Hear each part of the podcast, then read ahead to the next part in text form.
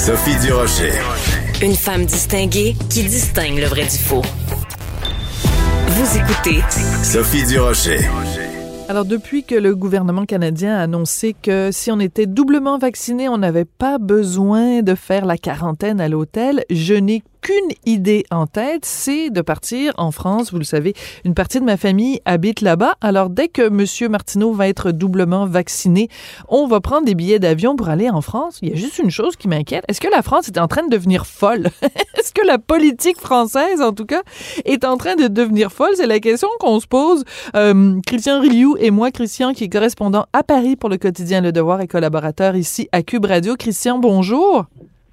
Bonjour Sophie, vous savez que moi j'attends aussi la même chose que vous, mais pour faire le voyage en sens inverse. On va peut-être se croiser, on va se croiser dans le ciel. Vous, vous allez être sur un vol Air Canada vers Montréal, puis moi, je vais être sur un vol Air France, puis on va se croiser dans, dans le ciel. Christian, je fais des blagues euh, là-dessus, euh, mais il reste qu'il y a eu quelques événements au cours des derniers jours, des dernières semaines en France qui, qui sont assez inquiétants. Et en particulier, quand le président de la République se fait gifler, c'est quand même pas euh, ordinaire. Expliquez-nous ce qui s'est passé et les conséquences que ça a eu. Oui, effectivement, vous avez raison. Il y a plein d'événements qui se produisent en ce moment. Euh, on, se demande est-ce que c'est le, déconfinement, est-ce que c'est le printemps, est-ce que c'est l'approche des vacances, mais effectivement, le président Emmanuel Macron s'est fait gifler la semaine dernière, mardi dernier. Euh, il était il était en déplacement dans la Drôme. Il était euh, il visite les régions en ce moment et c'est un c'est un et spontanément lui-même a décidé d'aller parler à des gens qui étaient sur le bord de la rue. Donc vous, vous imaginez bien qu'il n'y avait rien de, de, prévu là-dessus. Et il y a un jeune un jeune homme de Damien Tarel de 28 ans qui l'a giflé euh, spontanément. Lui se dit se, se référer au gilet jaune et il s'est écrié Montjoie Saint-Denis. Vous savez que Montjoie-Saint-Denis, c'était le, c'était un cri de guerre, ça, à l'époque du, à l'époque du Moyen Âge et notamment des, des, des Capétiens. Donc, on a un furie, un féru d'histoire, semble-t-il. qui euh, n'a pas pu se retenir et a giflé le président. Évidemment, ben écoutez, toute la France, évidemment, a été euh, heurtée par ça. Hein. Gifler un président, c'est pas comme euh, comme gifler euh, n'importe qui. Euh, c'est la France qui est, qui est heurtée. Alors, tout le monde, évidemment, a condamné ça. Et le, et le jeune homme a, a, quand même euh, été traduit en justice immédiatement, dès le lendemain. Euh, et il a, il, a, il a eu 18 mois de prison. Euh, heureusement, 14 de sursis, et donc il va faire probablement entre 4 mois et 2 mois de, de prison, là, avec, tout, avec toutes les remises, mais quand même, il va mais faire c'est pas beaucoup, Christian. De, la prison ferme. Mais moi, je trouve que c'est, je, me, je trouve que ça n'est pas beaucoup parce que c'est quand même une voie de fait, c'est quand même euh, pas un citoyen ordinaire, et euh, je veux dire, dans d'autres pays, ça aurait été bien plus qu'une gifle. Donc, c'est, le message que ça envoie, c'est alors qu'on a un président qui veut justement être près des citoyens, ben je veux dire si on, si on, banalise ce geste-là en donnant seulement quatre mois de prison à quelqu'un qui fait des voies de fait, est-ce que c'est pas une invitation à ce que tout le monde aille foutre une baffe euh, au président ou au premier ministre? C'est effectivement la question qu'on peut se poser. Effectivement, il y a beaucoup de gens ici aussi qui, ont trouvé que c'était finalement euh, assez peu euh, que de faire quatre mois de prison pour une chose comme ça. Vous savez, quand Louis XVI avait été euh, avait été euh, attaqué avec mais au canif, hein, il avait eu reçu un coup de canif Louis XVI, ben le, l'assaillant avait été écartelé. Euh, vous savez quatre chevaux, on attache les bras et, et, on écartèle, ça peut durer des heures. Et c'est, jusqu'à ce que mort s'en suive. Mais, oui jusqu'à ce que mort s'en effectivement. Donc, on n'est plus là, évidemment, mais en effet, beaucoup de gens trouvent que quatre mois de prison, c'est pas énorme. Ceci dit, c'était pas euh, c'était pas un geste euh, pas un geste planifié, un geste organisé. Il semble qu'il n'ait pas pu se retenir en voyant le en voyant le président devant lui et il agit de cette façon. Emmanuel Macron lui-même a un peu minimisé le l'événement.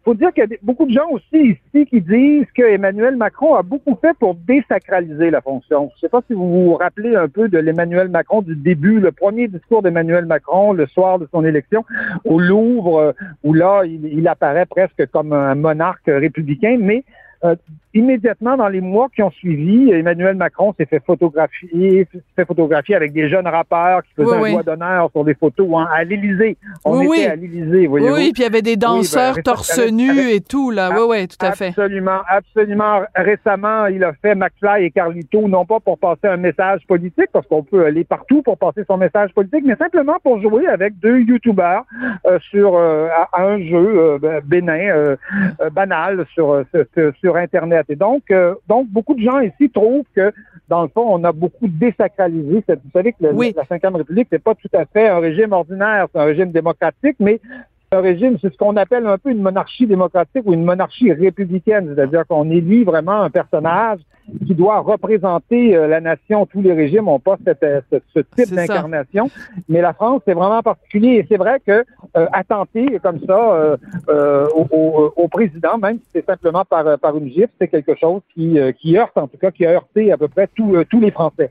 Oui, mais en même temps, quand vous parlez de désacraliser la fonction, on en a eu quand même des exemples dans d'autres pays à d'autres époques. Je me rappelle, par exemple, quand euh, Bill Clinton était allé jouer du saxophone avec cet animateur télé dont j'oublie le nom, euh, mais euh, mhm. plein de gens lui avaient reproché en disant, ben, président, ça ne fait pas ça, là, tu sais, c'est trop, c'est trop populaire, là, je veux dire, c'est la fonction appelle quand même à avoir une certaine retenu, euh, mais, mais euh, surtout en France, c'est quand même assez... Euh, assez ah, c'était Arsenio Hall.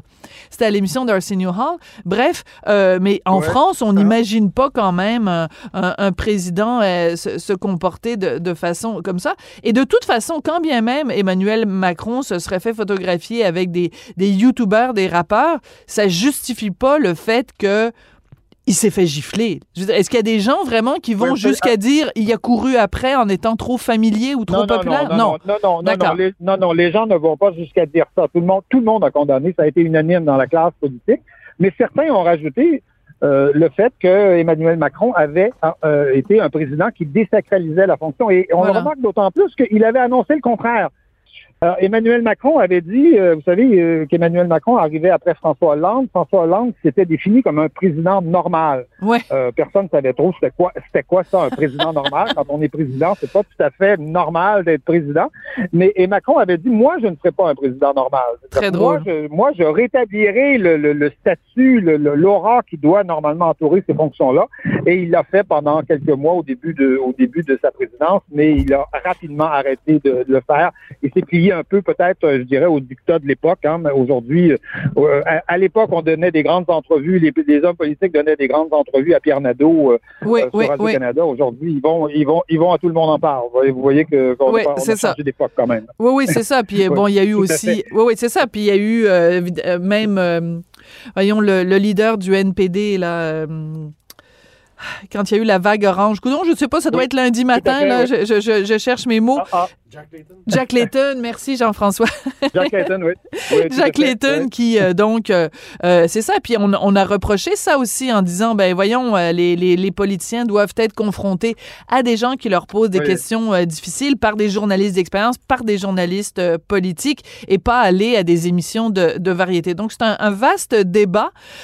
mais on disait au début, Christian, qu'on se demandait, enfin, vous, vous demandiez si la politique française était en train de devenir folle. Il y a, d'autres exemples euh, aussi. Oui, euh, voilà, c'est ça. Oui, allez-y. Il, n'y aurait eu que ça. Il n'y aurait eu que ça. On n'aurait pas, on n'aurait pas porté le même jugement. Mais euh, la même semaine, vous savez, Jean-Luc Mélenchon, le, président du, parti d'extrême gauche, la France insoumise, a, fait des déclarations tout à fait étonnantes en expliquant que euh, vous savez, plus parce qu'on entre dans une année présidentielle, hein, euh, dans, les élections, moins d'un an, ça sera les, ça sera les élections euh, présidentielles. Et Jean-Luc Mélenchon, il va d'une insinuation en disant, vous savez, plus on va approcher des élections, plus il va se passer des choses étranges. il, va, il va y avoir des, des événements qui vont venir tout chambouler. Peut-être qu'à deux semaines des élections, il va y avoir un attentat, un attentat islamiste, par exemple, du type Mera, par exemple, en mars 2012. Euh, etc., etc. imagine, et là, et là, évidemment, toute la France s'est dit, dit, mais est-ce que Jean-Luc Mélenchon est devenu complotiste? Voilà, ou Nostradamus. Il faut juste rappeler, c'était quoi les attentats Mera? C'est donc un, un, terroriste islamiste qui s'est pointé devant une école juive à Toulouse et qui a tiré sur des parents et des enfants. Je pense la, la plus jeune victime avait quoi, 4-5 ans. Une histoire absolument horrible euh, d'antisémitisme flagrant. Oui. Il a tiré sur des militaires aussi. D'ailleurs, euh, les, les, les, parents de, de, de, militaires qui ont été militaires euh, souvent arabo-musulmans, hein, d'ailleurs, oui. on, on, réagit en disant mais quoi, l'affaire Mera, c'était c'était un complot lié lié aux élections. Il y a quelqu'un qui a organisé ça pour gagner les élections. C'est tout à fait aberrant de, de, laisser penser ce genre de ce genre de choses-là. Euh, mais excusez-moi, Christian, oui, c'est pas la première fois que Jean-Luc Mélenchon, puis c'est pas parce qu'il est d'extrême gauche que, que, je dis ça, là, mais particulièrement dans son cas, c'est quand même quelqu'un qui a dit un certain nombre d'inepties ou qui a eu un certain nombre de comportements un petit peu bizarroïdes au cours des dernières années. Là, ce serait pas la première fois que. que, que on, sent, on, sent, on, sent, une vraie dérive chez Jean-Luc Mélenchon. Vous savez, euh, vous savez il, y a, il, y a, cinq ans, euh, Jean-Luc Mélenchon avait fait un très, très bon résultat au au, présidentiel. Hein. Il était euh, à quelques points derrière euh, Marine Le Pen et derrière euh, derrière François Fillon. Il était quatrième, là, mais il ça, se jouait dans un mouchoir de poche. Et on se demandait qui serait le, le, chef de l'opposition dans la période, dans les années qui, qui, qui, qui, allaient venir. On se demandait si c'était Marine Le Pen ou si c'était Jean-Luc Mélenchon. Et visiblement, c'est pas Jean-Luc Mélenchon. Non. tous les sondages le montrent. Le montrent aujourd'hui. Il y a, il y a, il y a quelque temps, il, il s'était interposé euh, face à des policiers qui venaient perquisitionner les locaux de son parti politique. Il les avait empêchés de rentrer. Ah oui, les images étaient hallucinantes. De, son corps, un bouclier en disant « Je suis la République ». Oui, c'est vrai, c'est vrai, vous avez raison. En hurlant, c'est moi la République. Alors là, aussi, on s'est interrogé un peu sur la sur la santé mentale de, de, de Jean-Luc Mélenchon, mais on voit visiblement qu'il y, y, a une dérive, en tout cas, chez ce personnage-là. Une dérive qui est liée probablement au fait aussi que son parti est en plein chamboulement. Vous savez que Jean-Luc Mélenchon était un laïcard fini, c'était un défenseur de la République, et aujourd'hui, euh, son parti défend une politique multiculturaliste. Oui, euh, ben, un peu euh, comme... parfois à, à, à, des islamistes, un peu comme Québec solidaire, par Voilà, exactement, c'est ce que j'allais dire. Un personnage contraire à ça. Donc voilà, donc donc euh, donc donc autre autre autre fait euh, euh, ce week-end dimanche en fait hier Éric Dupont-Moretti qui est quand même le ministre de la Justice hein, c'est un grand avocat très connu Éric Dupont-Moretti qui a été nommé ministre de la Justice eh bien il était en campagne euh, dans le dans le nord de la France, euh, en Picardie en particulier, dans la Somme, et il s'est engueulé, littéralement engueulé, avec François Ruffin, qui est, euh, qui est un qui est un candidat justement de la France insoumise, et avec Damien Rioux, qui est un candidat du Rassemblement national. Et il s'est fait traiter de pitbull à roulette. De, de pitbull à, roulette? À, Rolex. À Rolex. Ah, à Rolex. Excusez-moi. juste pour les potins, quand même, je sais pas si c'est encore le cas, mais jusqu'à tout récemment, en tout cas, Éric Dupont-Moretti, c'était aussi accessoirement le chum d'Isabelle Boulay. Mais on referme la parenthèse parce qu'on n'est pas, on n'est pas dans Paris Match, mais il reste que bon. Alors, mais parce que c'est un fort en gueule quand même, Éric Dupont-Moretti, euh, il est, il est ministre de la Justice, mais quand il était euh, avocat, il défendait des causes difficiles, il les gagnait tout le temps. Euh, les gens l'appelaient. Attends, j'ai pas, il faisait il y avait un jeu de mots avec Terminator, là, euh, Akitor ou quelque chose comme ça, parce qu'il euh, réussissait. Oui, Akitator, Akitator, voilà. Merci. Oui, voilà, c'est ça. Parce qu'il réussissait tout le temps à faire acquitter ses clients. Euh, bref, c'est c'est en effet un pitbull, Éric Dupont-Moretti. Mais, mais donc, il y a quelque chose dans l'air en France qui, est, qui, est, qui, est, un petit peu inquiétant. Juste, Christian, parce que vous l'avez mentionné tout à l'heure, Marine Le Pen, vous l'avez dit, on est en élection, enfin, on est en, en, en année d'élection élection présidentielle. Est-ce que vous, ça vous inquiète? Est-ce que vous pensez sérieusement que Marine Le Pen pourrait être la prochaine présidente de la République française? Ah, ça, c'est la question, euh, la question à 100 000 évidemment, là. Mais euh, bon, euh, la première chose qu'il faut dire, c'est qu'à un an des élections, quand on remonte à toutes les élections présidentielles 30 ans en arrière, on peut, on peut, le favori en général ne l'emporte jamais. Ah, Celui qui est favori un an avant, il ne l'emporte pas. Donc, c'est trop tôt, ouais, c'est ça. celui dont on pense qu'il va arriver deuxième, il ne l'emporte pas. D'accord. Ceci dit, il est clair qu'il y a une normalisation du, euh, du, euh, du, Rassemblement national. Et d'ailleurs, euh, vous voyez, je vous cite plein de déclarations un peu un peu bizarre, un peu un peu ésotérique d'hommes politiques, mais je, je, n'ai pas de question de ce type-là à, à, à, rapporter pour euh, concernant Marine Le Pen. Je, Intéressant.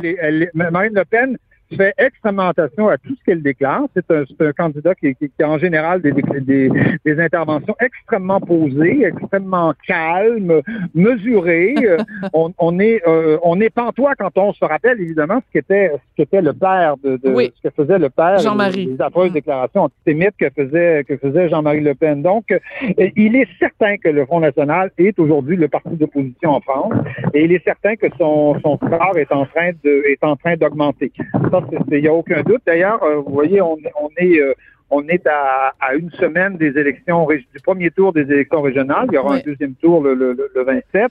Et euh, aux élections régionales, le RN est en tête dans six régions. Six régions sur 13. Ben, c'est pour ça, c'est important. Il a des grandes, grandes chances. Mm. Oui, il de l'emporter. de remporter notamment la, région Provence-Côte d'Azur, ce qui serait tout à fait exceptionnel parce que vous savez qu'autour du Front national, c'est toujours formé ce qu'on appelle un front républicain.